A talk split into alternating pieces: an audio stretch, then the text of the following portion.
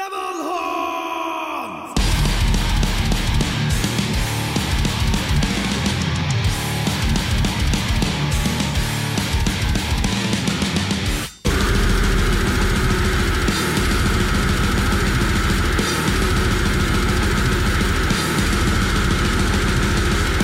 Welcome, everyone, to the second episode of Devil Horns. My name is Midnight Corey, and uh, speaking on behalf of me and my co hosts here, we appreciate that you're listening, and uh, it was a great response from episode one. With me, of course, as always, New Jersey Nick. Good evening, my Good friend. Good evening. Good evening. I'm here.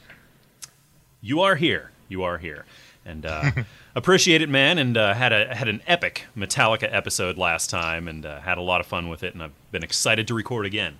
Right. We might as well start with Metallica, and now we're moving into the way weird stuff from Metallica, aren't we? Oh yes. yeah, yeah, no kidding, no kidding. But uh, we're gonna have fun tonight. Um, my other co-host, of course, is Mr. Mike Zombie. Hey, How you doing? I'm good. How you guys doing tonight? all right, all right, good. And uh, this week, of course, uh, or this show. Uh, we're going to be doing an album review. We're also going to be talking about some listener feedback later on, and uh, I really appreciate everybody that was leaving comments, and and uh, we do have a voicemail as well. That was awesome. And as promised, uh, everyone who is uh, commenting, leaving any kind of feedback, I'm going to throw you into the old hat of pain, and uh, you're gonna somebody's going to win a, a free music download, and uh, you just got to let me know if you'd prefer Amazon or iTunes or Google, whatever. We'll figure out how to get you a free download of uh, a track of your choice. So that'll be awesome. But that's for later on. Uh, this time around, we have an album review, and this was chosen by Mike Zombie. Um, we're each going to choose an album to review uh, for each show, and so uh, we started with Mike. Next time, it's going to be Nick, and then I'm going to go last, and then we'll start the rotation again. But uh, Mike Zombie, let's just get into it, my friend, and uh, explain the album that we're going to be talking about tonight and why you chose this for us. Well, I'll start off with why I chose it. This is an album I purchased simply on the cover art, which is something I've, I've done a handful of times, usually with mixed success. But this could not have been any more of a like. I looked at like the person in the car next to me and went, "Holy shit! What am I listening to?" The album in question is Yeast by Blood Duster, an Australian band that was released in 1996. Now, it's not their first album. Uh, If I'm going by Wiki, of course. I walked into Rasputin's music and was looking through the death metal section and came across a broken, beaten, dead woman's face. I mean, a real, real person's face, all fucked up. And I was like, whoa. And I flipped it over. I'm like, what is this? And the song titles were interesting, to say the least. And I thought, all right, I'm going to give it a chance based on the cover art. And uh, I actually listened to the album for the first time driving home from San Francisco uh, back to LA and um, listened to it probably five times by the time I got back home and was absolutely blown away. And sadly, couldn't find anything more local on them and, and didn't get anything more until I went back up to San Francisco Bay Area to uh, go to that same store. Wow.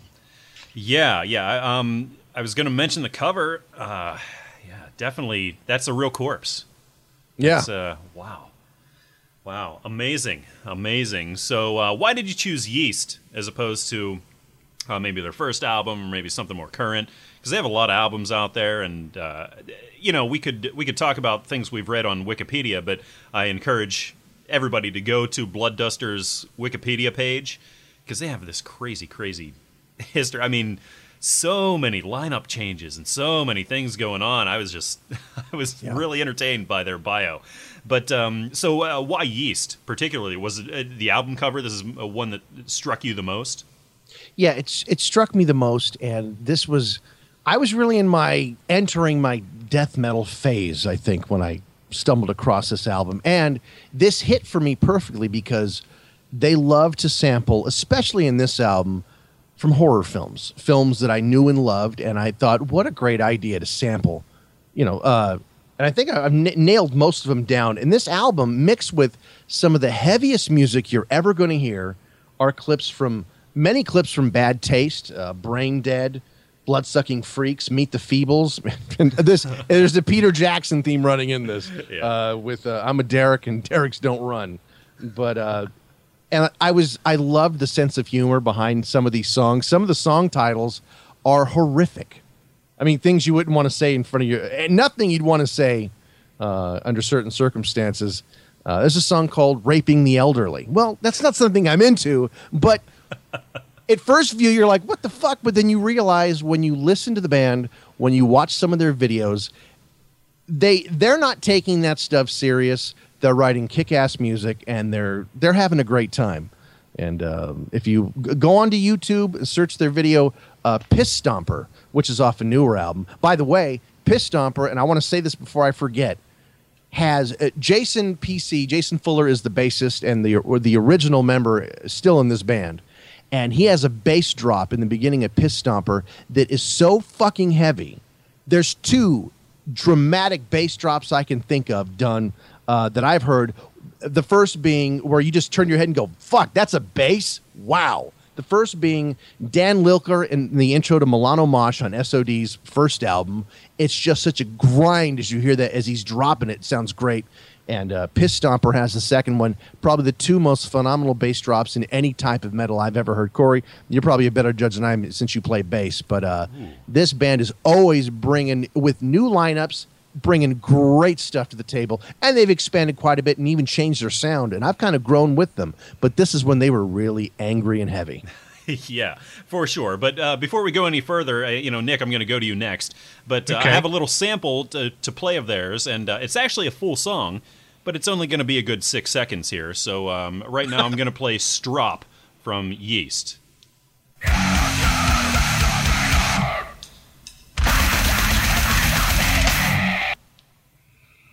Love There it. we go. There we go. That was an entire song from beginning to end. Um, so that's a taste. Uh, of course, I was going to do a montage like I did for Metallica the last episode and try to, but that was way too uh, over my head to try to. I mean, wow. yeah, I don't wow. even know how you would cut that together.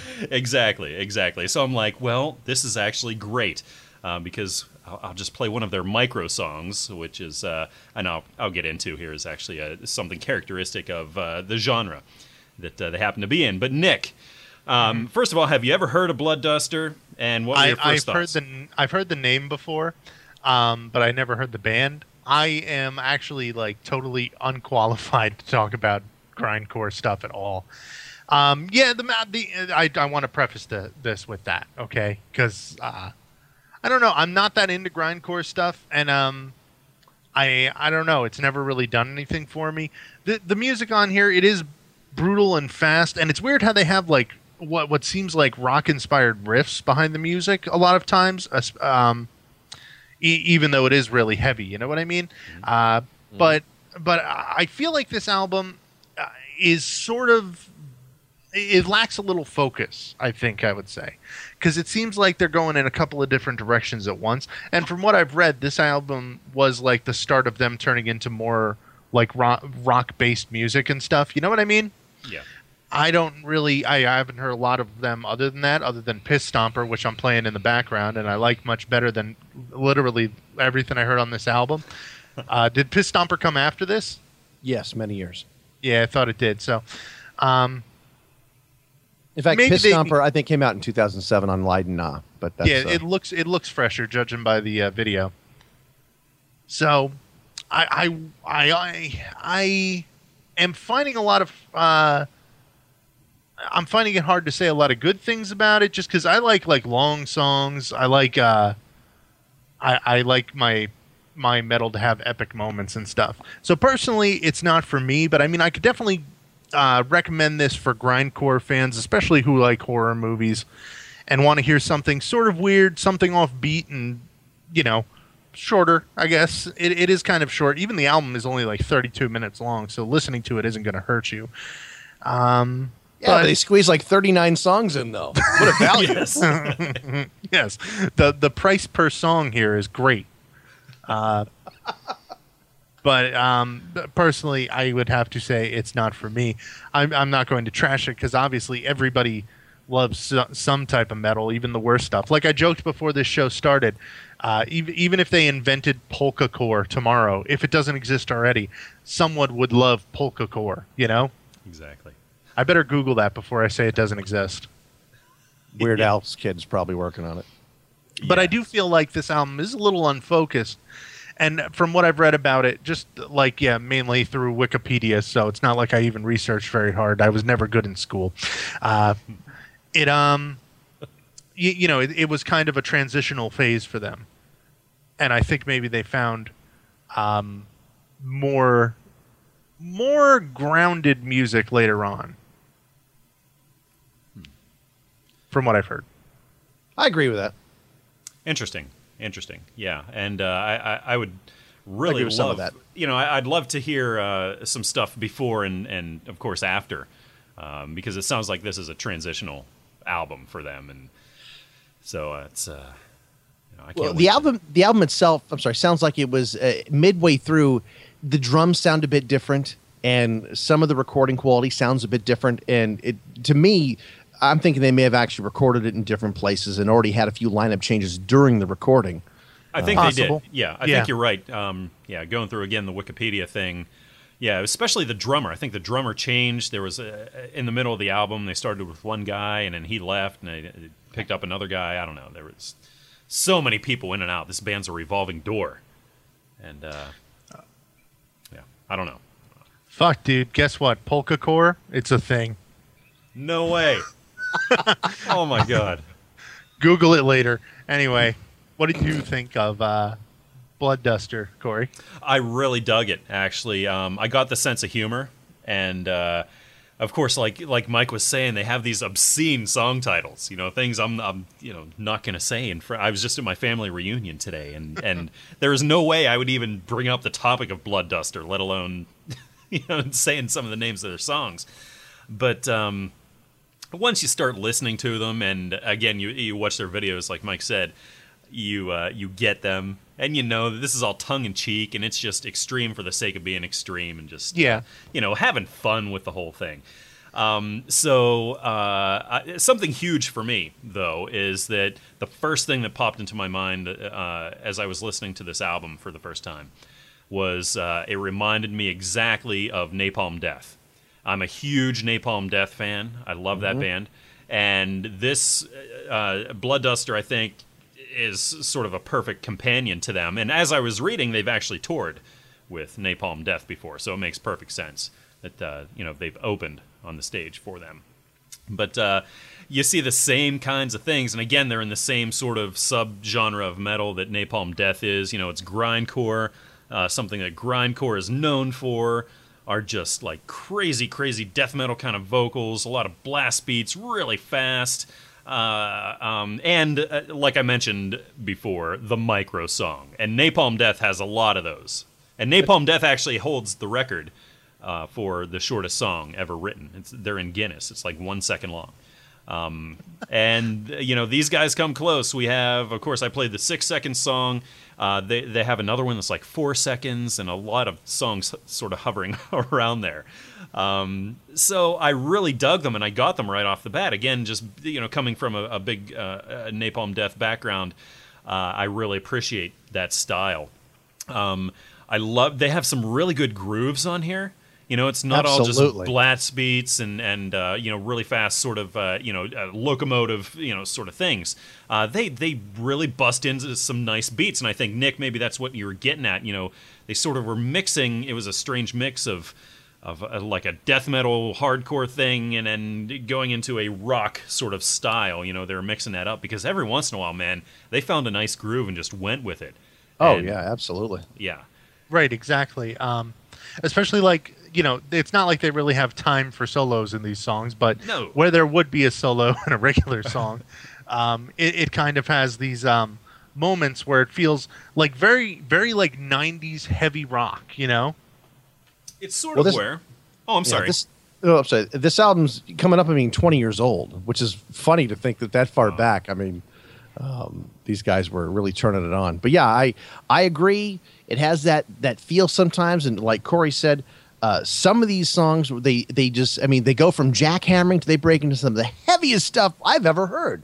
Albert, uh, that song is is heavy. There's uh, 20 seconds into the song, motherfucking, it just, it's just heavy as shit. And I'm like, fuck, man, this is just amazing stuff. So yeah, and I think if you're if you're into not into that kind of song, it could maybe it could be a turnoff. But if if you're into this, like I'm into this, this this album is just for me phenomenal.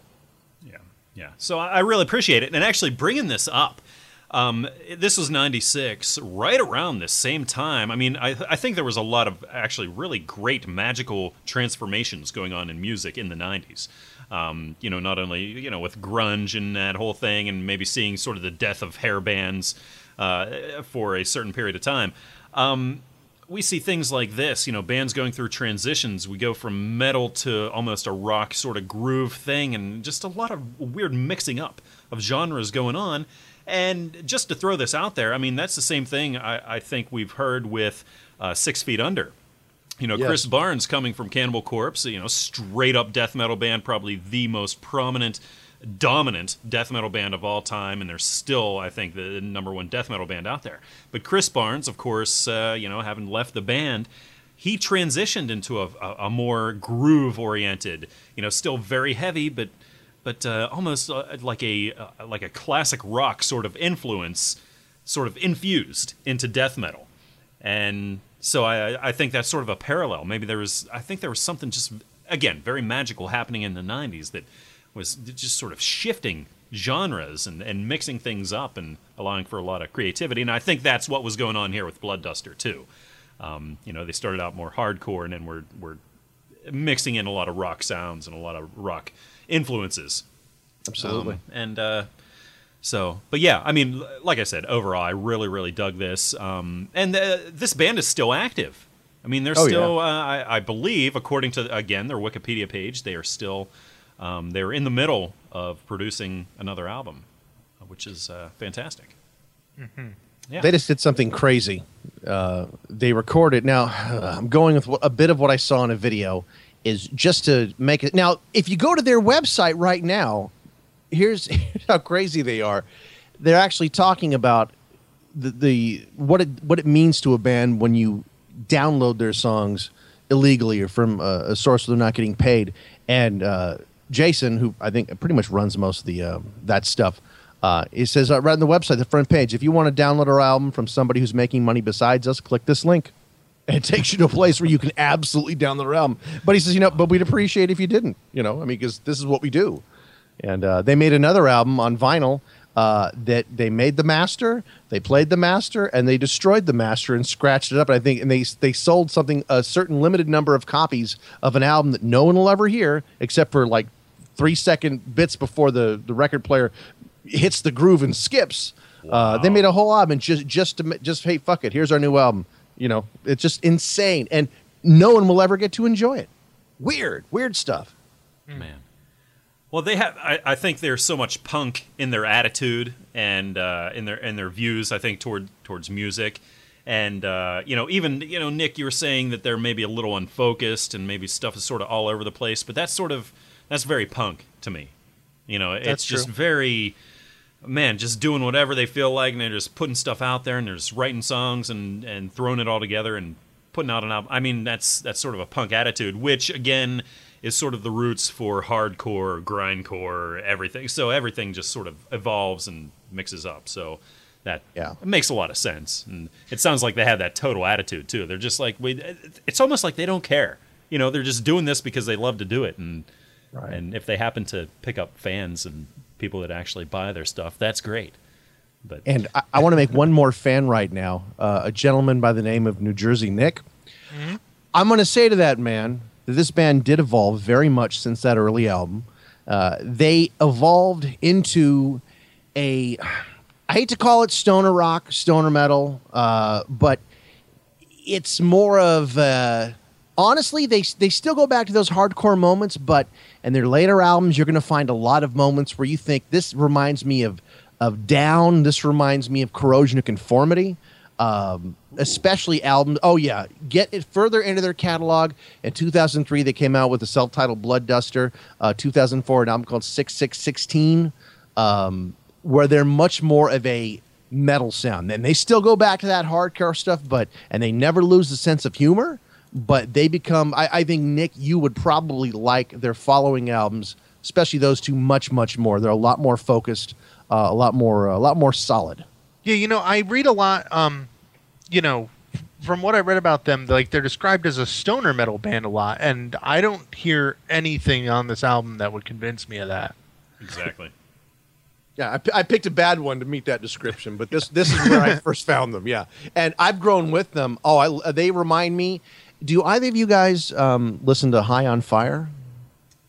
I've heard of them, but I couldn't pick their music out of a I hundred. think I just listened to one of their tracks. I think something showed up on Facebook in my feed, and I can't remember. But that's I'm gonna fix that. Yeah, uh, they they've kind of moved into that style of metal when they want to play metal, but like I said, but then they jump back and they do the hardcore stuff, and they are a well versed, fun band that I, for the life of me, if people outside of Australia would listen to these guys and get them to tour, am I going to have to go to Australia to see them play? It really just fucking kills me because I, I think there's a market for this band in the states, and there probably always has been. Yeah, you know, I'm listening to their later stuff now from uh, 6616 on YouTube, and it is like way better, way more what I would want to sit down and actually listen to. I can't even believe it's like the same band. You know what I mean? See, folks, and I brought him back. All right, Awesome. welcome Oh, back, New Jersey Nick. Welcome I, back. I'm not saying I- I'm a fan, though. I'm just saying. Oh, you- I, oh, I- so that's what I'm hearing. Better. That's what I'm hearing. he hears what he likes. But yeah, yeah, absolutely. So, final thoughts on Blood Duster on Yeast. Um, Nick, I'll start with you. Um, Well- again, you know, you weren't a big fan of this, but uh, maybe finding out more. Uh, would you recommend this to people? Uh, just uh, what do you think? I'd recommend if people want something. Um, i- if you're into grindcore, yeah, you could listen to this. Um, but if you want something that's just heavy and brutal, you should probably check out their later stuff because now that I'm doing that, it's um, a lot better. And you know, I, I'm glad that they don't take themselves seriously. like you find with um, bands, whenever you see a band that's got like ridiculous song titles and shit, you always have to like look into them and find out if they're they are serious about the stuff. Like some, I would say mostly like Norwegian death metal bands and stuff that get so serious, you know, they burn down churches. Uh, the, versus you know something like this or um, there's this mathcore band called Curl Up and Die that my friend introduced me to years ago. I don't know if either of you have heard of them. I don't Yes. think anybody ha- you have. Oh yeah, yeah, I have. I'm kind of surprised because like their titles uh, of songs are ridiculous. Like I'm trying to fly to the moon using two magnets and willpower. Yes. And um, my favorite, my favorite song title from them, not my favorite song of theirs, but my favorite song title from them, Doctor Doom, a man of science, doesn't believe in Jesus. Why the fuck do you? so, thank God that some bands realize that metal uh, should have the piss taken out of it every now and then. Yes. Yes. Yeah.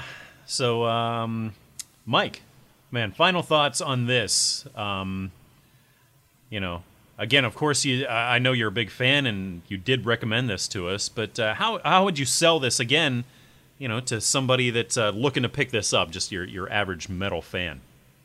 Here's what I would do, honestly.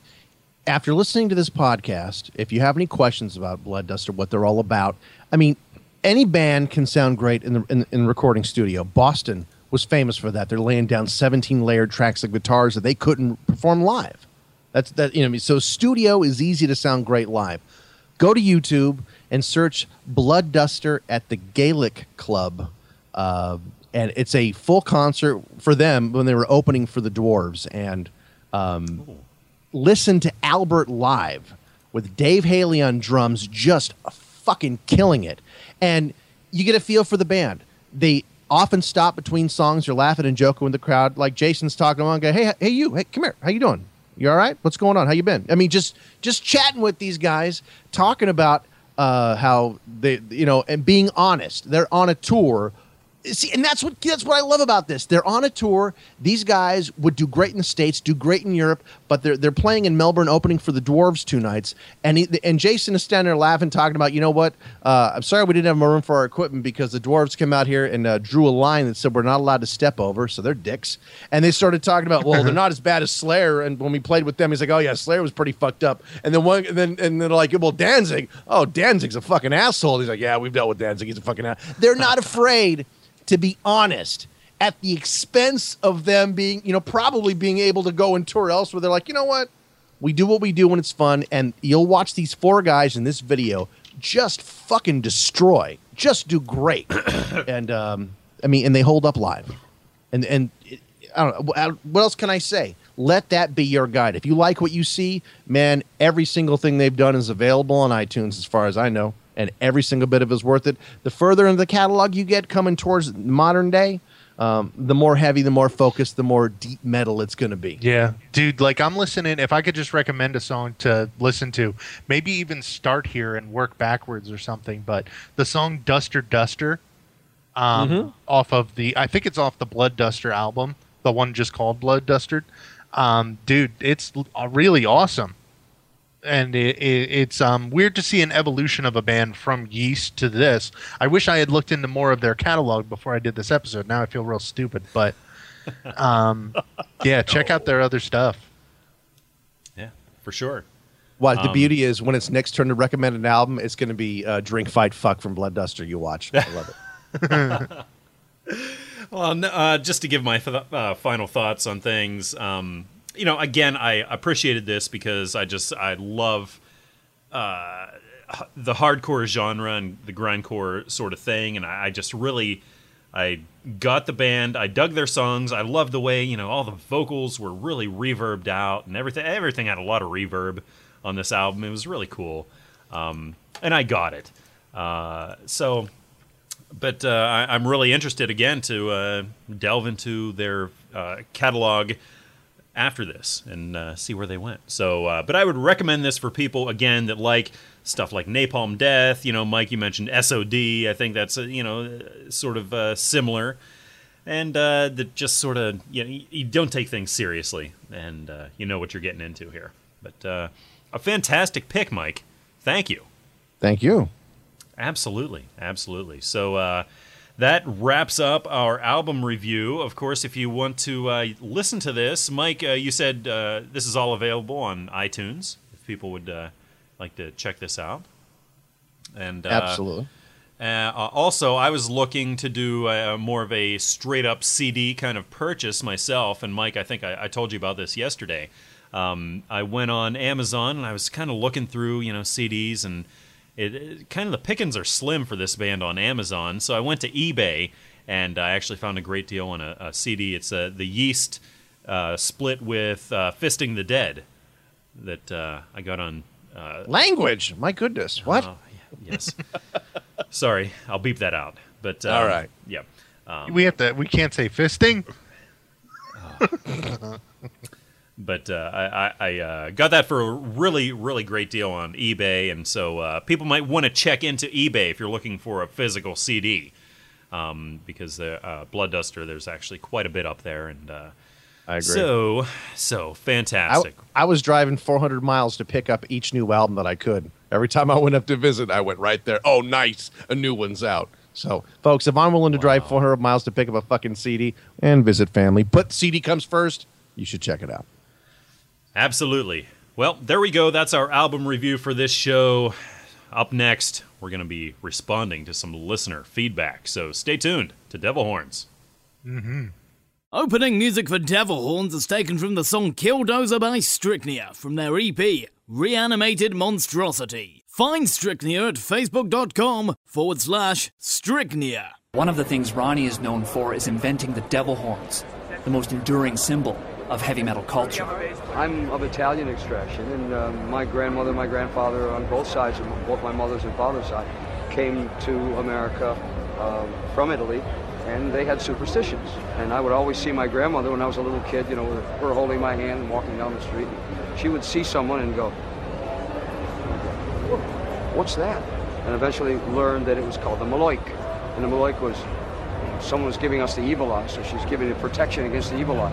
Or you can give someone the evil eye too. So invent it, no, but perfect it and make it important, yes, because I did it so much, especially within the confines of that great band, Sabbath, which had this incredible name already, and you put that together with uh, what people think it is. But for me, because I'm lucky enough to have kind of uh, just have done it so much, it's been more equated with me than anyone else. Although Gene Simmons will tell you that he invented it, but then again, Gene invented breathing and shoes and everything, you know. What makes metal unique? What makes the bands and the culture of metal unique, do you think? Well, I think it's probably more than anything the fact that it becomes a great big family of people who all share one thing, and that is metal. they just Yeah. love it, and it's really them against the world.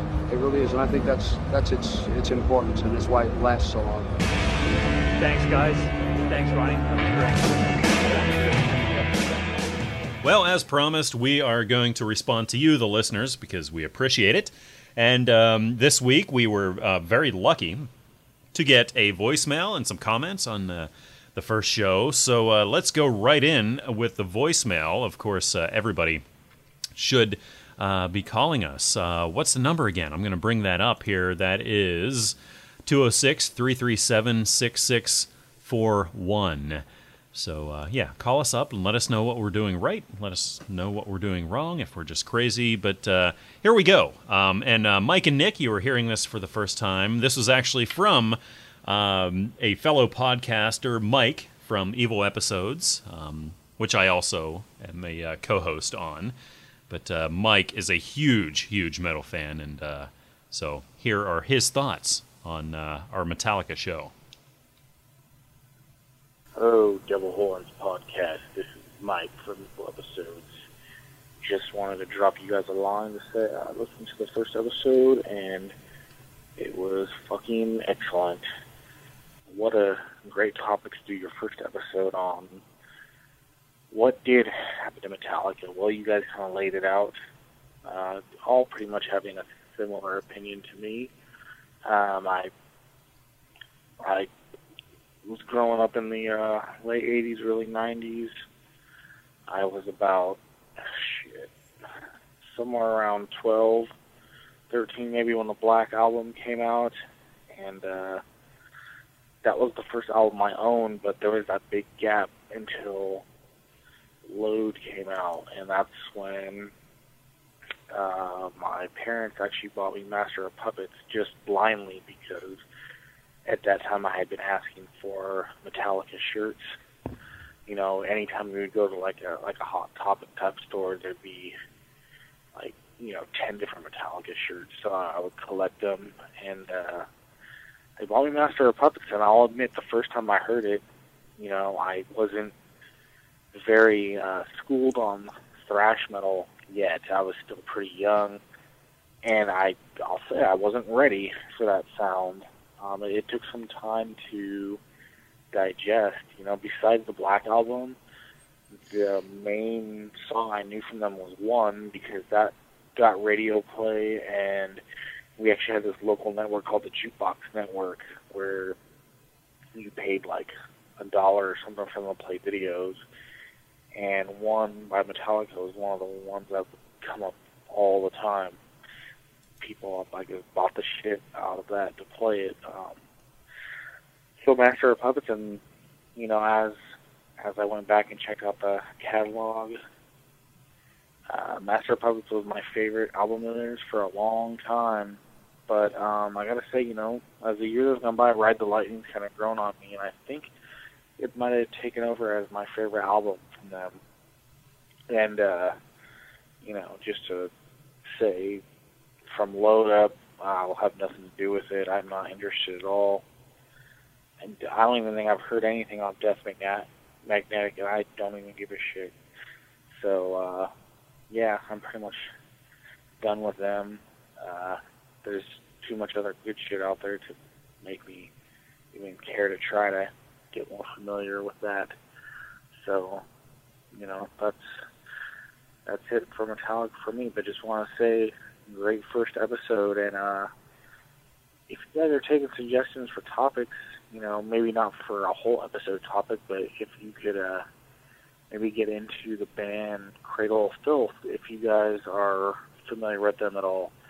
I they were one of the first uh, black metal bands I got into, and then like right when I got into them, this was like in the pre-Napster days of downloading MP3s. So someone recommended it to me, and you know I was really into their early stuff, and then they kind of got a backlash from the black metal community. I don't know what it was all over. I, I'm guessing it was Dani Filth. Maybe you know the the community thought he was trying to be too much of a rock star front man, but who knows? But I really like them. Uh, if you guys are familiar with their music at all, I would like see what your opinions on them are. I, I've seen them in concert twice. Once was at Ozzfest, headlining the second stage, which was awesome. But then I saw them at the Warfield in San Francisco, and you know it was one of the better concerts I've ever been to. Uh, they they put on like a hell of a stage show, a lot going on, and that's something you really rarely find in extreme metal shows. And not that you can really blame it. I mean, these guys are, you know, when you get to that level of metal, the guys are playing so fast and hard. There's little much they can do, but you know, Cradle of Filth, they have like all this crazy shit going on on stage. Um, so it, was- it was pretty awesome. And, you know, the Warfields is just an awesome venue to see any show at. So, yeah, guys, I'm looking forward to next episode. So, keep up the good work. You guys rock. There we go. The thoughts from Mike. Uh, on our first show, of course, uh, talking about a lot of Metallica, and you know, I think he sort of lines up with us, and which is really cool. And what do you guys think about Cradle of Filth? You guys know much about them? Um, Cradle of Filth is one of the worst bands I've ever seen Oh, live. seriously? Ever, ever. I, I, oh man. I mean, part of it might have been that it was 105 degrees that day at Ozzfest all those years ago, but it was, uh, it was the least enjoyable live band I have like ever seen. I mean, I've seen hundreds of bands play, and like they would be probably still in the bottom five, along with Nashville Pussy, and a few others that are just like bad. I'm I'm sorry. I apologize to all the Nashville Pussy fans out there, but not the Cradle of Filth fans. I'm I can't like I, we were just talking off air about how we're trying to be positive about the stuff that we don't even like. I can't be positive about Cradle of Filth. Um, one thing I remember very vividly from the show, um, even in between songs, the guy would talk in his like reptilian voice, you know, and um, it, he wanted to say that it was, uh, well, it was um, the the lead singer, or I think it's lead singer from Sworn Enemy. It, it was his birthday, so he in between songs. This next song is for Lorenzo from Sworn Enemy it's his birthday. And me and my wife just like looked at each other like Jesus Christ. like exactly what I'm talking about with like people taking shit way too seriously, uh, where it just becomes like a joke. That's Cradle of Filth to me. Wow, Mike, If what you do you ask think? Um, well, uh, first off, I'd like to thank Nick for his positivity. Uh, Sorry, I try. I try. I have a line. Hey, We you, well, you, well I'm, I'm glad you were nice about Blood Duster, but Cradle of Filth. To be honest, I've I've not really listened to them. Not that I wouldn't. I will check them out because I actually am a the West Coast representative for the Reptilian Voice Commission, and I wasn't aware anybody was using that out here without any uh, permits. So I'm going to look into that. Uh, now, Lorenzo, happy birthday! And uh, yeah, other than that, I'm willing to give it a shot because, to be honest, part of this is us sharing what we love with you and but it reciprocates i mean so i want to know what you guys love because there's plenty of metal that i simply just don't have time to know and i'll give it all a chance so yeah i'm cool with it let's check it out Wow. Very awesome. Um, to be honest, I was never really into Cradle of Filth. Uh, it just never appealed to me. Uh, they were a lot of, I think, really cool imagery. You know, their album covers are cool. A lot of the thing, you know, the artwork that surrounds them is really cool and uh, really well done. But uh, I'm not a big black metal guy. Not, that's just not my thing. I'm not into that genre. But that all changed um, back in the days when I was doing the Midnight Podcast. I got this email out of nowhere. Uh, there was a publisher who was looking to uh, promote a book, a grimoire, uh, you might say, that was co written by lead singer of Cradle of Filth, Dani Filth. And would I be interested in interviewing Dani on my podcast? And uh, so I'm like, yeah, yeah, that's that's sort of a big deal. Why not? That's a great thing for my show. So, uh, of course, I did a crash course in Cradle of Filth and Dani and reading up and and uh, through doing that and talking with Dani because the the interview Nick um, he does not do his reptilian voice. He's actually Oh. he just he's a, he's a regular sort of a British guy. He's like, Yeah. "Good day. Would you like a spot of tea?" You know. Well, no, I'm Was just that kidding. your British No, accent? yeah, yeah, I'm sorry. I, I was just kidding. I was trying to be funny I there. apologize to our British audience. Yes, me too. I probably offended a lot of people there, especially Dani Filth, if he's listening, which is unlikely. But um, no, I, I spoke with Dani, and I really, really like this guy. He he is uh, very, very cool. And I'll tell you what, these they're not the kind of band. They may appear to take themselves really, really seriously and what they're doing really seriously, but they don't. They're actually a really, really fun band. Uh, What you see in Cradle of Filth and what you hear and everything that they do and every is pretty much a result of them being really, really drunk and just doing crazy, crazy drunken things. And they think things are a great idea. And literally, they have this huge reputation for just trashing places, for just, I mean, they're just, they're nuts. They're nuts. So, um, I don't know. I, I gained, you know, this kind of respect, even though I'm not a fan of the genre per se. I can listen to Cradle of Filth and uh, sort of see them through this screen, this lens, you know, of, of just knowing Dani and uh, sort of knowing this band. Um, it's really grown on me, and uh, especially you know when whenever Mike left this uh, this email or this voicemail, I went back to the early early Cradle stuff um, because when I interviewed Dani and uh, everything, I was really referring to uh, the albums that he had released around that time. And uh, I didn't really delve back into their past, but I, I'm really digging what I'm hearing. Um, it's uh, it's pretty cool. So I, I would totally be down for doing uh, pretty much. I think what what's uh, going to be a debate on Cradle of Filth, you know, and uh, Well, we could do an album review. Maybe I'd be more into them than Yeah. I've ever. I, maybe I've never given them a chance. I know that I've never given them a chance. But um, shit, dude. I also remember like Cradle of Filth fans. I mean, he's talking about how they have a bad name in black metal communities now or whatever. I really don't care about metal elitism, but I remember back in the day, uh, one of my friends in college would argue with me that like, and he wasn't that bright or that even into metal. He just really liked Cradle of Filth, and he was like, you know what? I hate Marilyn Manson because Marilyn Manson just ripped off everything that Cradle of Filth ever did, and I was like, dude, these bands are nothing alike. Like to even like compare them and like. Uh, you know, people just say Yeah. things out of their ass a lot, and that always left a bad taste in my mouth about Cradle of Filth too. Like I couldn't like them because he liked them, and he was so just stupid. I hate it when people say stupid shit like that. Like that's something that the person at Hot Topic said, and you just repeated it. You know? Exactly, and they're all misled because Marilyn Manson is just spouting out everything that Charlie Manson ever said, and if you listen to any the- of his interviews, thematically, so, there's uh, nothing similar between these two bands at all. Yeah, exactly. Thank you, thank you. But um, no, definitely some uh, some great great thoughts there, and uh, some great ideas. Because uh, I think we found, I think what is going to be great in this show is is finding little, you know, a lot of differences among us here, and uh, why Nick might hate a band and we might, you know, sort of appreciate that band, and where we can find that appreciation, and maybe trying to to sway other people, at least, you know, communicate to other people why we love this band and why you shouldn't hate us just because we love this band. You know?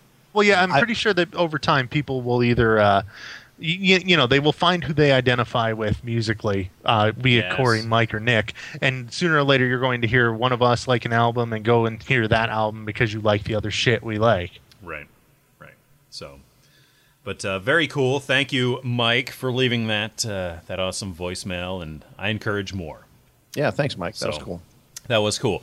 Let's move on right now to some uh, comments. We got four comments uh, as of this recording on our very first Metallica episode. So let's go right into those. Um, I'm going to read the first one, which is uh, by a guy. Uh, um, I, I, know who he is because uh, he's commented on other podcasts that uh, I've been on before. But this is he goes by the handle of King of Nipples. Oh, on- King of Nipples. I know King Oh, yeah. of Nipples. Oh yeah, um, great guy actually. Um, he says in 1986, at the age of 12, I bought Master of Puppets on cassette. I fell instantly in love with metal and started playing guitar. With everything with everything Metallica puts out, I always try to find something I can enjoy, and I find the more I want to learn the riffs, the better the album is, to me at least. I learned most of their songs from all their albums until Load. For me, Saint Anger almost seems like a practical joke. There's great parts in there, but the songs are way too repetitive and long, sound like crap, and have no solos. I really enjoyed Death Magnetic and found myself picking up the guitar again and felt like we kind of got a bit of that old the, Ride the Lightning, Master of Puppets magic again. I hope it lasts. By the way, um, great cast, guys. I'm looking forward to more to come. P.S. I love the music intro and closing songs of the episodes, but I could never get into those death growl kind of vocals. Are there some bands you could point me towards that are that heavy and are in that style but without those type of vocals? Thanks from Kevin, aka King of Nipples. So uh, he makes some great points here. Uh, first of all, that uh, you know, of course, Metallica. Um, how uh, Saint Anger was sort of a joke, and uh, you know, we we talked about that and the whole recording Well- process and the sound. Yeah, and, and what he says there about Saint Anger that there's great parts in there, but they're too long and too repetitive and sound like crap and have no solos. That's what he says. And he that is one thing that annoyed me when I listened back to the episode that I didn't bring up. Saint Anger feels like an unfinished um, third third load album. You know, Yeah. like like I think it should have been called Unload because motherfucker, they should have they should have just um they should like they if they took that raw sound, the raw audio of what they ended up putting out as an album, and actually engineered it and produced it, then they would have had something that sounded like Load or Reload with like passable songs. But instead, you get like just the this thing that's just so raw that it's eh, I don't know. Well, no no amount of post production could have changed that Lars was banging on you know trash can lids or something for his drums. I mean, that was Well, yeah, I guess that uh, MacBook Pro was not as far along then in 2003 as Uh, it is yeah. now. So Oh shit! Uh, yeah, yeah. Well, that's that's pretty much it. And I think when they went to make Saint Anger, I'm not sure if I mentioned this in the first episode, but I think their philosophy. Whoever produced this, it wasn't uh, it wasn't Bob Rock, was it? Did Bob Rock do Saint Anger, or he he was he was hoping to do Saint Anger or something. Whoever produced Saint Anger was just going for this is Metallica just sort of jamming in a garage somewhere, you know, and that's a sound that I want to capture here and um, it just didn't work. I mean, it was uh, yeah, a, a, pretty much a bad sound. He, he he succeeded in capturing a bad sound as if you were playing in your garage, but uh, did not capture, I think, the rawness and sincerity yeah, the and, spirit. and raw, yeah, yeah, that uh, that uh, definitely requires. So, uh, man, man, I don't know, Mike, you got any uh, Nope. thoughts on that? That's uh, other yeah. other than to say, um, I I like to read that Kevin uh, was inspired to play guitar by uh, the Master of Puppets cassette. I think that's uh, that kind of musical motivation is magical when you when you hear something and you just want your hands or or whatever to be a part of that sound to make that sound. I think that's that's fantastic. That's pretty much how I fell into playing guitar myself. And uh, as far as these albums, um, haven't heard them. Don't care to. Nice nipples, by the way. Good job, Kevin. Yeah. Well, he is the king of them. exactly, exactly, and that is, I mean, Mike, great point. I mean, uh, it's a special kind of uh, band or album that uh, really makes you want to pick up the guitar and say, "How did he do that?" You know, and learn it and figure it out, and that's uh, that's really cool. I'm glad he brought that up. But um, the second part of his comment here had to deal with: uh, Are there bands out there, or songs, or anything that are that heavy? I mean, something that has got that crunch, that great, great, heavy, heavy thud to it that has vocals that aren't death metal growls and screaming or more melodic sort of things. Um, and, you know, just to start this off myself, uh, there was a clip posted to the Devil Horns Facebook uh, page here, and I'm not sure. I didn't. Uh, I didn't do that. Of course, we're all admins on that, so we can all post stuff. Um, somebody uh, posted the Avenged Sevenfold clip um, here in the past week, and I would recommend that actually to Mister King of Nipples here as a very heavy band um, that has very melodic vocals. They don't scream, do death metal howls, and everything like that. Right. I would I would recommend um, Rammstein just because a I love Rammstein, so Oh, I'll bring him up whenever I can. But but they have a heavy, huge sound. They have a very low vocal voice. Right, and I mean, Du uh, you know. Till you do a good. You do a good till. That was really good. Yeah, that was very good. And of course, Till Min- Lindemann, um, he was you know operatically trained and stuff, so uh, gorgeous fucking vocals. Um, and also an Olympic diver. Some people yeah, fu- On the Olympic fucking team. weird, No right, way. man? Yes, Wow. absolutely true. Amazing. and um, but uh, you know their music is extremely like I, I want to say like heavy, like almost in weight when you listen to it, and it's not it's not um, you know heavy on like quadruple bass or anything like that as you listen to it, uh, and and they don't go for speed, but just their sound is glorious. I agree. My one of my favorite bands of all time. But I would suggest. I know this is a bit more mainstream, but if you want heavy, really heavy, but vocals that aren't that deep kind of growl, I'm going to go with something simple: Killswitch Engage. Oh, great one, great for one. for me. I mean, I, I think I think that kind of meets kind of what, and I don't think Killswitch is as heavy or as fast as Strychnia, but um, when you come to something that heavy and that fast, you, you kind of got to pick and choose because there's not much. Yeah, and with Killswitch, I would recommend the Howard Jones stuff over the Jesse Leach stuff. Um, if you're looking for softer vocals, especially, uh, but he, he is a very soulful, um, very melodic. Like his his his singing is amazing. He could do either, and I honestly think he's the the the guy who can do the best at doing like straight vocals versus doing uh, screaming vocals. I think he's fucking amazing. Uh, it takes, a, I think, a very special vocalist that can do the same thing within the same song. You know, they can do both within the same song. I'm sorry, but they can do like really, really great melodic parts alongside like screaming parts. You know, uh, and, and they're trading off within the same song. Um, somebody that comes to mind is um, uh, what's his name, uh, Bell from Fear Factory. Um, Oh, Burton Bell. Oh, Burton, yeah, dude. Yeah. that guy I think is uh, you know up there amongst the best. But uh, yeah, the the last one I would recommend would be Shadows Fall for the same reasons. Um, Oh, yeah, as yeah. with Killswitch Engage, Good where he goes from like really melodic stuff to really heavy, um, and and and like really, I find I, I'm not into death growl vocals either. I wouldn't put uh, that near the the top of the elements of what I like about metal at all. And I find the most tolerable growling or screaming comes from Killswitch Engage and Shadows Fall. Personally. I agree with you. interesting, interesting. So, well, thank you for uh, responding, King of Nipples, and hope we helped you. Uh, you know, steer you towards some uh, some great music. But, uh, that's what we got. So uh, next up is uh, you know something, Mike. I think you're going to be very interested in. This is by a commenter Oh, by the name of Not Alex. Oh. And uh, here's what Not Alex has to say Dear Mike, oh, to me? to oh. you personally, Uh oh. All right. Lars Ulrich is the best drummer that there was ever. Thank you for your time. Dude, I, I, I love that we got a hater in our second comment. Uh, oh, it's going to be great. Go ahead, Nick. Expand, please. Go ahead. oh no, I, I love that we Oh. have a hater in our second comment, like sending us like I, I swear on my other podcast, Slashercast, we're 96 episodes in and we've had like maybe three haters. Dude, Devil Horn's second comment, somebody's got to say shit. That's wonderful. Bird. Uh, also, I know nothing about drums, so I have nothing to say about Lars.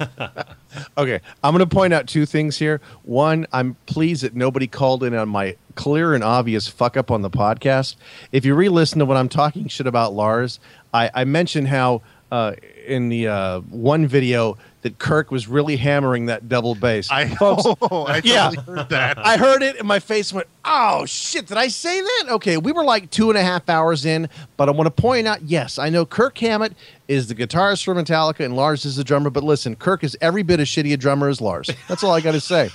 I don't think I'm wrong. In the end, I'm really not wrong. It's still a win. But uh, I would like to say to not Alex, shut the fuck up. What is wrong with you? Motherfuckers don't know about good music. And I'm kidding. Uh, and Nick, I, I led you down the line hoping you were going to slam him. Um, Alex is my son, and uh, my son is a, my son is a drummer. He's a drummer. He's and my my son is way better than Lars. I'll say that. And uh, my son also cannot stand Lars. And uh, he made a little comment like, you know, I'm gonna I'm gonna fuck with you and put comments about, you know, I'm gonna take the contrary position to you. I said, well, don't use some stupid name like not Alex. So I'll figure that shit out. So of course he wouldn't put that up there. Of so uh, fastest swimmer, good job, way to go. Yeah, that was uh that was a shocking twist to our second comment ever. Yes. I saw him like, Darth what Vader the fuck? I'm like, twist. oh, it's Alex. Ah. He's just pulling right. my dick. Whatever. What's, your what's next? What's next? Yes. Well, by Death Spawner. Um, Friend of mine. yeah.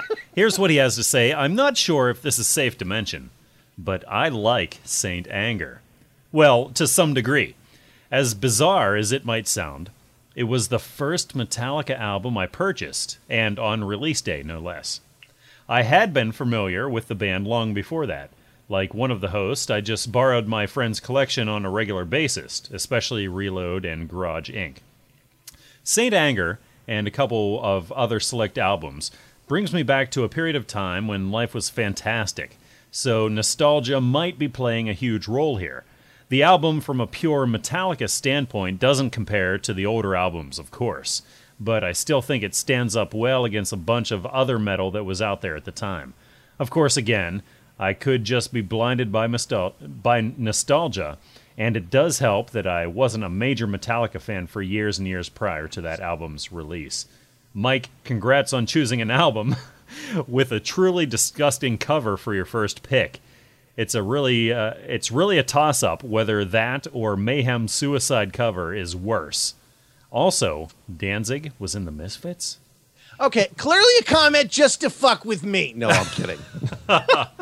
and it is. wow, wow, a lot here. Um, Well, you guys go first because I have a story about this guy that kind of relates for two minutes. So go ahead. You guys respond first. Ah, Well, I- I- I'll just go, being that I understand that uh, nostalgia does definitely, definitely play a huge role in, in everything we're talking about, especially music. And uh, it uh, you you have to qualify an album by not only its its musicianship and and uh, I don't know the artists involved, but also at the time that you heard it and where you were in your life when you heard this album and how it affected you. So there's a very strange sort of uh, uh, of dynamic going on there, and uh, I totally can appreciate that, even though I don't agree with it because of maybe the circumstances that I listened to these albums. Um, you know, it's not that I am any more valid than you are, and I I totally understand that and respect that. Um, so as far as the album cover goes, I definitely agree. I'm much more disturbed now and, and sort of uh, weirded out knowing that is a real corpse. Um, and uh, actually, I did. I, I thought of that uh, that mayhem cover, which I'm, I'm sure you guys are familiar with. Uh, you Yeah. know, the the suicide sort of uh, Yeah, photo. Yeah. yeah. And uh, I mean, definitely both. That's weird. I mean, whenever you realize that those are real, I mean, that's a real corpse. I mean, eh, between the three of us, we've seen thousands and thousands of horror movies of immense amounts of gore and extremity and violence and everything. But I don't know you guys, but to me, man, whenever I know it's real, whenever I know that's a real dead body and that is real blood and those are real wounds and, and real uh, injuries, I, I, it just it affects me differently, man. It totally Well, weirds me out. Absolutely and especially like we're all horror podcasters for first and for, foremost and we've seen probably thousands of horror movies between us but most horror podcasters i know or or, or horror fans in general aren't going to sit back and watch snuff films i mean we've all encountered them because the internet is right fucking there and everything that you could want to see is right fucking there but you know we're not uh, seeking that out. You know what I mean? Yeah. A- And, uh, at least for the most part, if I could speak um, to back up most horror fans I've ever fucking met. Uh, so it, it is definitely a weird thing. I'm sorry. What are you going to say? You love stuff? Well, no, actually, I was going to go with I, I may have a weird qualification in this regard. Um, I f- used to work as a transport driver for the Orange County Coroner's Office through a private company, and I worked for a mortuary here in Long Beach for quite some time. So um, I've picked up plenty of suicides. So, um, yeah. So I don't know. So maybe I have. Maybe I've seen things that some you know most people just see online. I've I've scraped a lot of them off the ground. So uh, interesting. but uh, besides that, I agree with, with, with the comments, especially in regard to some albums just make you remember that summer. You know what I mean? That girl, that that Oh, crazy hell trip yeah. you took with your friends. I totally. His name is Rob. Uh, Rob, I completely understand where you're coming from. Uh, again, I didn't even hear those albums, but I understand. Um, and yes, Danzig was a singer of the Misfits, but more importantly, this gentleman left us feedback. We share something in common. Our favorite band of all time is Bad Religion. And uh, I've known Rob for many years, and he lives uh, way, way northeast in Canada, Newfoundland. And he also runs techgage.com. If you ever want to know about anything tech, tech techgage.com, you'll find it out through him. But anyway, I bought uh, Bad Religion announced they were filming a DVD at the Hollywood Palladium right here in my backyard. I live down here in LA.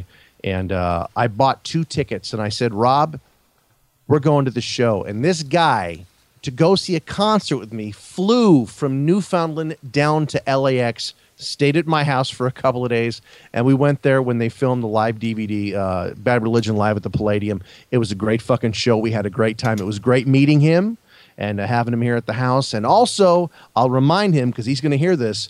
He is a huge Turbonegro fan. By the way, I introduced you to that band driving back to LAX on my car, and you went, "Who the fuck is this?" And I said, "This is Turbonegro. You're gonna love him," and he did. So, good feedback, Rob, um, and good to know you. Guy flew halfway across the continent just to see a show with me. It was an epic, epic weekend. I'm just writing down Turbonegro right now. This is wow. Great band. Oh, we, uh, another another weird, not quite down the normal uh, path band. Uh, they're Norwegian, and uh, they just lost their normal singer and have a new singer. But still, it's a band that doesn't take themselves serious. They do all kinds of crazy themes, but they're like a they're punk and they rock and they rock and they love rock bands, and it comes through in their music very well. oh, sweet. And was he totally serious? Uh, you know, Mike, just knowing this guy uh, with his last line is was Danzig in the Misfits?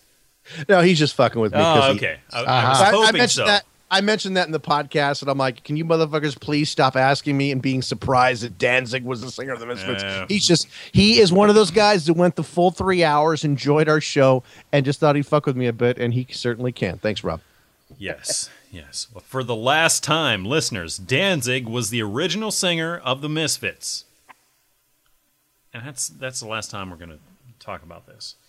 Probably not. Uh, honestly. no, no, no, absolutely. Right, that's going to be our Wilhelm scream. People are going to sign in with Uh. "Danzig was singing for the Misfits." Ah, great. Uh, well, our fourth and final uh, comment on that uh, first episode was from Firas191. Um, he said, personally, or he or she, I'm sorry, he or she said, personally, I think albums from the Black Album to Saint Anger are the best works for Metallica, especially lyrically. Songs are in harmony with the lyrics. You feel they actually connect to the lyrics, the intro, riffs, solos, drums, all of it. People who say Load to Saint Anger are crap or whatever are the ones enjoying me the most. If you really love a band, you'll listen to all their albums, but then you only like fast thrash music, so probably only the old Metallica is good for you. Black Album is what brought Metallica to fame. Load, Reload, and Saint Anger talk about the issues and problems from the life of the frontman James Hetfield. They connect to all people from different ages. Thus, I like them the most. Metallica isn't only about fast thrash metal, it's the best band out there and not just thrash. Wow. What do you guys think about that? Uh, Well, um, again, I don't know. I, I now, are you sure, Mike, that this isn't one of your friends? Yeah, I this. Okay, so this, this one's Hey, real. You can tell my son to shut the fuck up. I got no problem with that. He's a man. He can take it. But Well, yeah, this I have one, no uh, idea who this person is. You know, I uh, like I said, I came into Metallica with the Black Album, so I don't share a hatred for Load and Reload that the rest of the world does because I didn't have anything invested in them before the Black Album. And um, I don't know. I think you're kind of generalizing when you say that you only love sla- uh, thr- what was it, thrash metal. If you listen to the other albums and stuff, so I'm not even. I, I don't. You know, they're they're clearly not only about thrash metal, and and uh, you know, that's fine. I agree with you with that. And a lot of what he says is exactly what I told you in that show that Jason Newsted said in that old documentary that um you know Bob Rock came on and taught them uh, the drums go with the guitars and everything goes one two one two one you, you know um, he he made things happen um, he made the music more parsimonious if you will where everything went together uh, so yeah, it's not like that's an incorrect fact. It's just the people, you know, different tastes. right.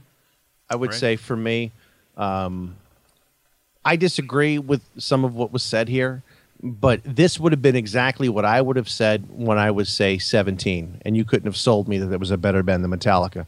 And I get that Metallica is your favorite band, and I think that's great. I mean, I, I think we we took great care to say that there were plenty of things Metallica did we we thought were phenomenal and changed the genre. So, but I, I disagree when it, when you said here that um, if you really love a band, you'll listen to all of their albums. I d- I've never been that way. There are bands that I love where I would say, yeah, you know what, I don't listen to that album so much because I just don't care for it. Um, you know what? There was a time when I loved Taco Bell, but you know what? I didn't eat everything on the menu because I like certain things. Great analogy. I Uh, mean, if we- it just. I mean, Yeah. it just- and if you're a total fan, and if you're a total fan and can appreciate all of it, then that's great. And I mean, and then you then you really, really are a true comprehensive fan of Metallica, and that's great. Yeah. And there's nothing wrong with that at all. But I, when I know what I like, and I'm greedy with what I like, and there, I mean, there are bands that I love that I've seen in concert. I mean, I- I've seen Pantera a shitload of times, but there's a couple albums where I go, I don't really listen to them that much because it just it kind of got away from what I liked. So I'm greedy with my limited time with music. I take what I you- want. You know, even we just talked about uh, what do you call it that we just talked about? Killswitch Engage. I haven't heard their new album because Howard Jones, the lead singer, left the band, and the old singer Jesse Leach came back. I haven't heard any of the new music with Jesse Leach other than what I heard on um, the college radio station near where I live. Right. I, I'm just not that into it. So yeah, I wouldn't even, you know.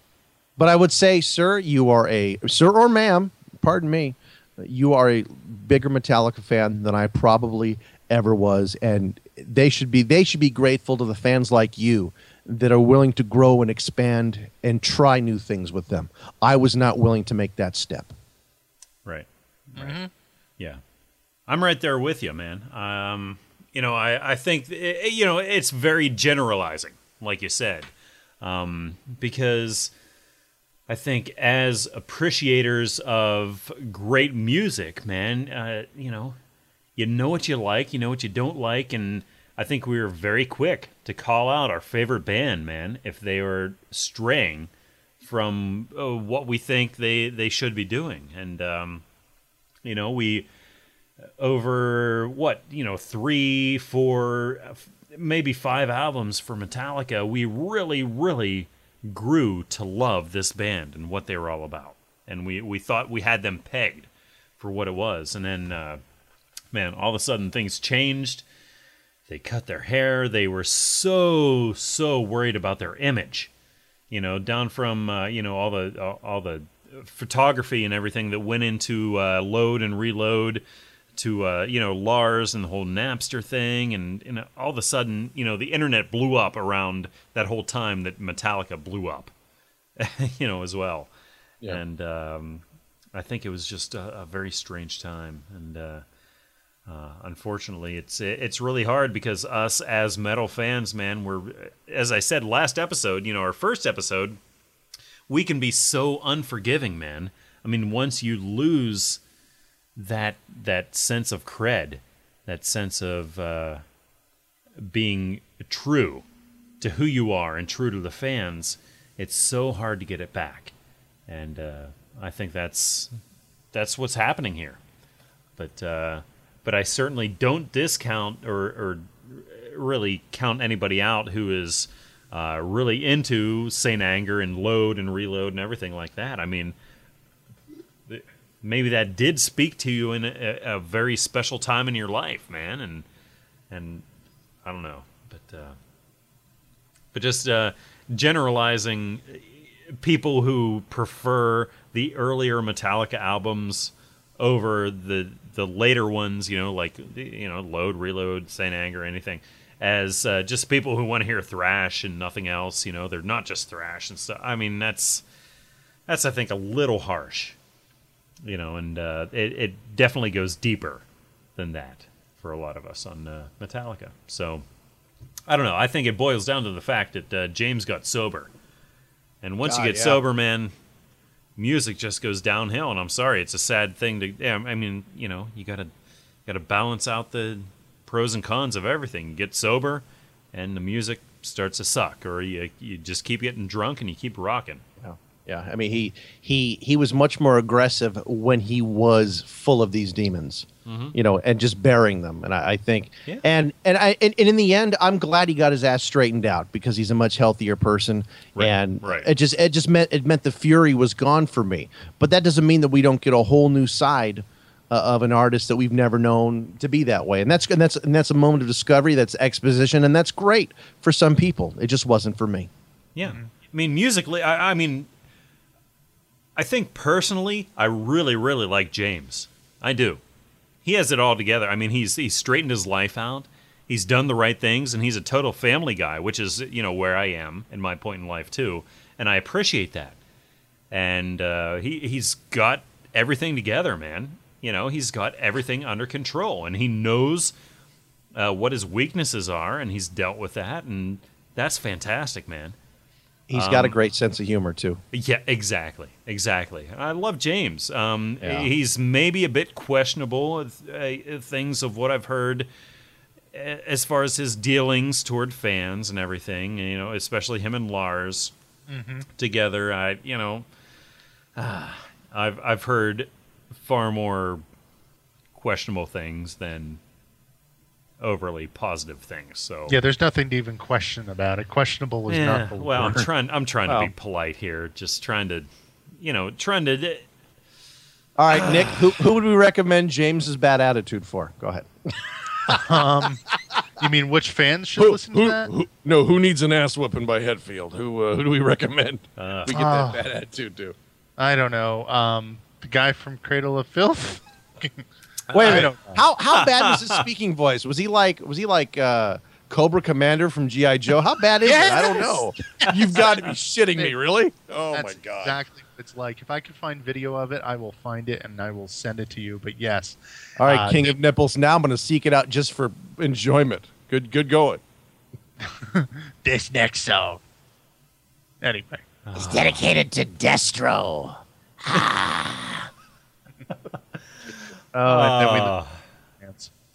I love it. But despite all this, Feros 191, we we appreciate that you've uh, commented on this and uh, appreciate that you are a huge Metallica fan.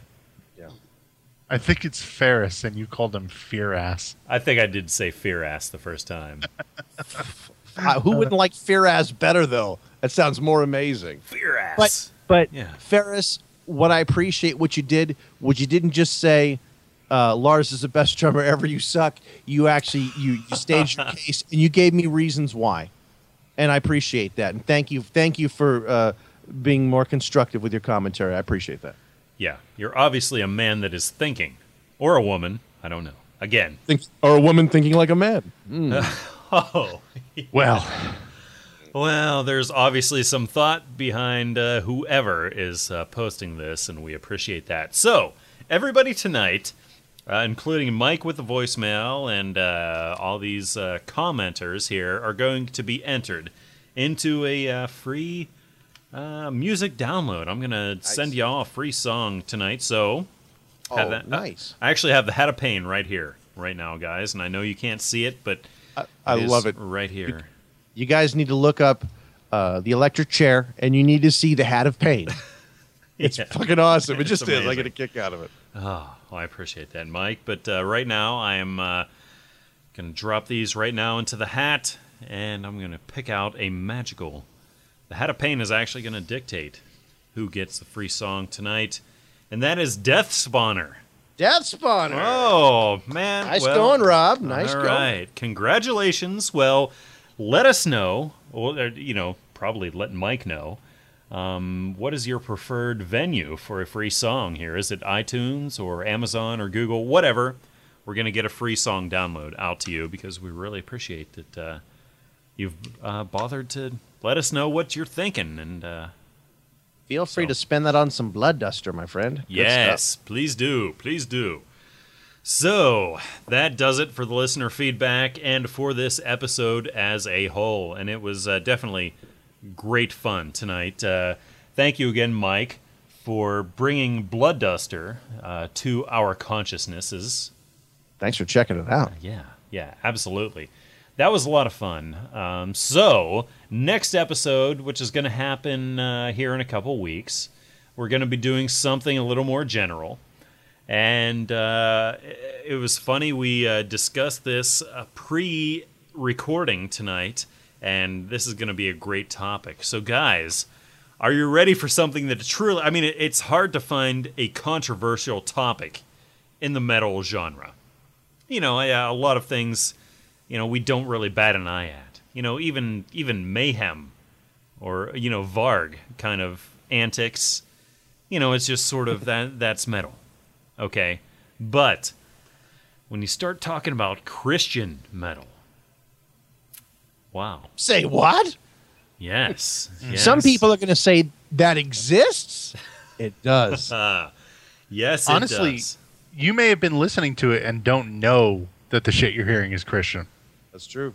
Exactly, and I'm I'm actually a uh, case study in uh, that as well because uh, I've been listening to a metal band right now that I have been so digging, and up until recently, I had no idea that they were in fact Christian artists and uh, perpetuating a Christian uh, sort of mindset and worldview. So, we're going to be tackling the weird, wacky world of Christian metal music. Uh, going back several decades, of course, because there is a lot to talk about. So, man, man, we have a lot, a lot of homework to do in between now and then. But Oh, yeah. uh, it's going to be a lot of fun. So, Nick, thank you again for joining us tonight, man. And No uh, problem. hanging out, man. But uh, we did a great, great album review of Blood Duster, and maybe sort of opened opened some people's eyes to different music, man. So it's uh, gonna be fun next time. What do you think about? Uh, I mean, what are your? I mean, we haven't done anything yet, studied anything, or listened to anything about Christian metal music. What are your sort of, I guess, uh, a preconceived uh, assumptions on Christian metal? And uh, what do you think just going into this next show? Uh, if you're at, well, um, I, I'm gonna say that uh, the devil has always had the best music, so we'll see what Oh. happens. We'll see.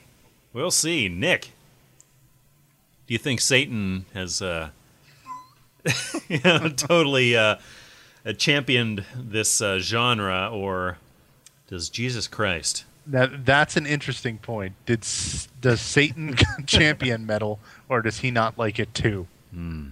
Maybe we'll cover that someday. God, if Satan's into polka core, I'm going to carve my fucking eyes out. My whole life will be a lie. Well, maybe that's Jesus trying to get into metal and just not, just totally doing it wrong. I don't know. But we are. I'm looking Oh, forward man. to it because we're going to bounce from Yeah. Stryper to Vengeance Rising, and Oh you folks God. are going to be amazed. You're going to say to yourself, "Jesus Christ, is that Christian metal?" Yes, it is. what the hell kind of podcast goes into these realms? Well, it's the Devil Horns again. So, uh, devilhorns.org is where we are. Thank you all for listening, and we'll be talking to you again soon. Cheers. You've been listening to Devil Horns. Join us at devilhorns.org.